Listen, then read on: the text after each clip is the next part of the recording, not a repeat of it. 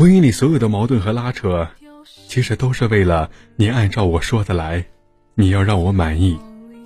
两个人都希望把对方纳入自己的生活框架和逻辑体系，谁都不肯让步。于是战争旷日持久，怨恨与日俱增。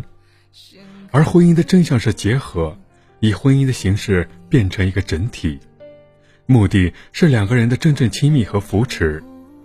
但依然可以保留彼此鲜明的个性特征。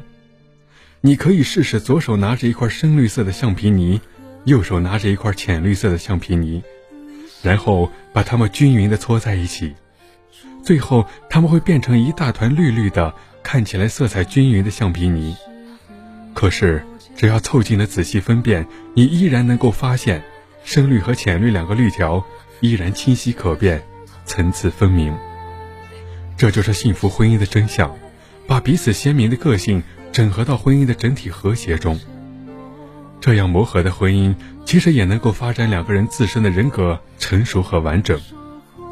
举个例子，我遇到一个从小被父母严格要求、不敢犯错、追求优秀的女孩子，非常完美主义，自我要求严格。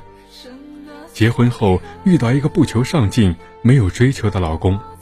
她特别不能接受这一点，经常指责、抱怨老公，打心眼里看不起对方。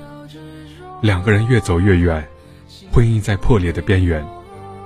后来经过辅导，婚姻变好以后，她开始更多停下来享受生活，允许自己放松。她总结到：原来对老公强烈的不满情绪，也源自于我无法接纳自己的脆弱和无力，总是把自己搞得很累。现在。才真正体验到松弛的幸福感。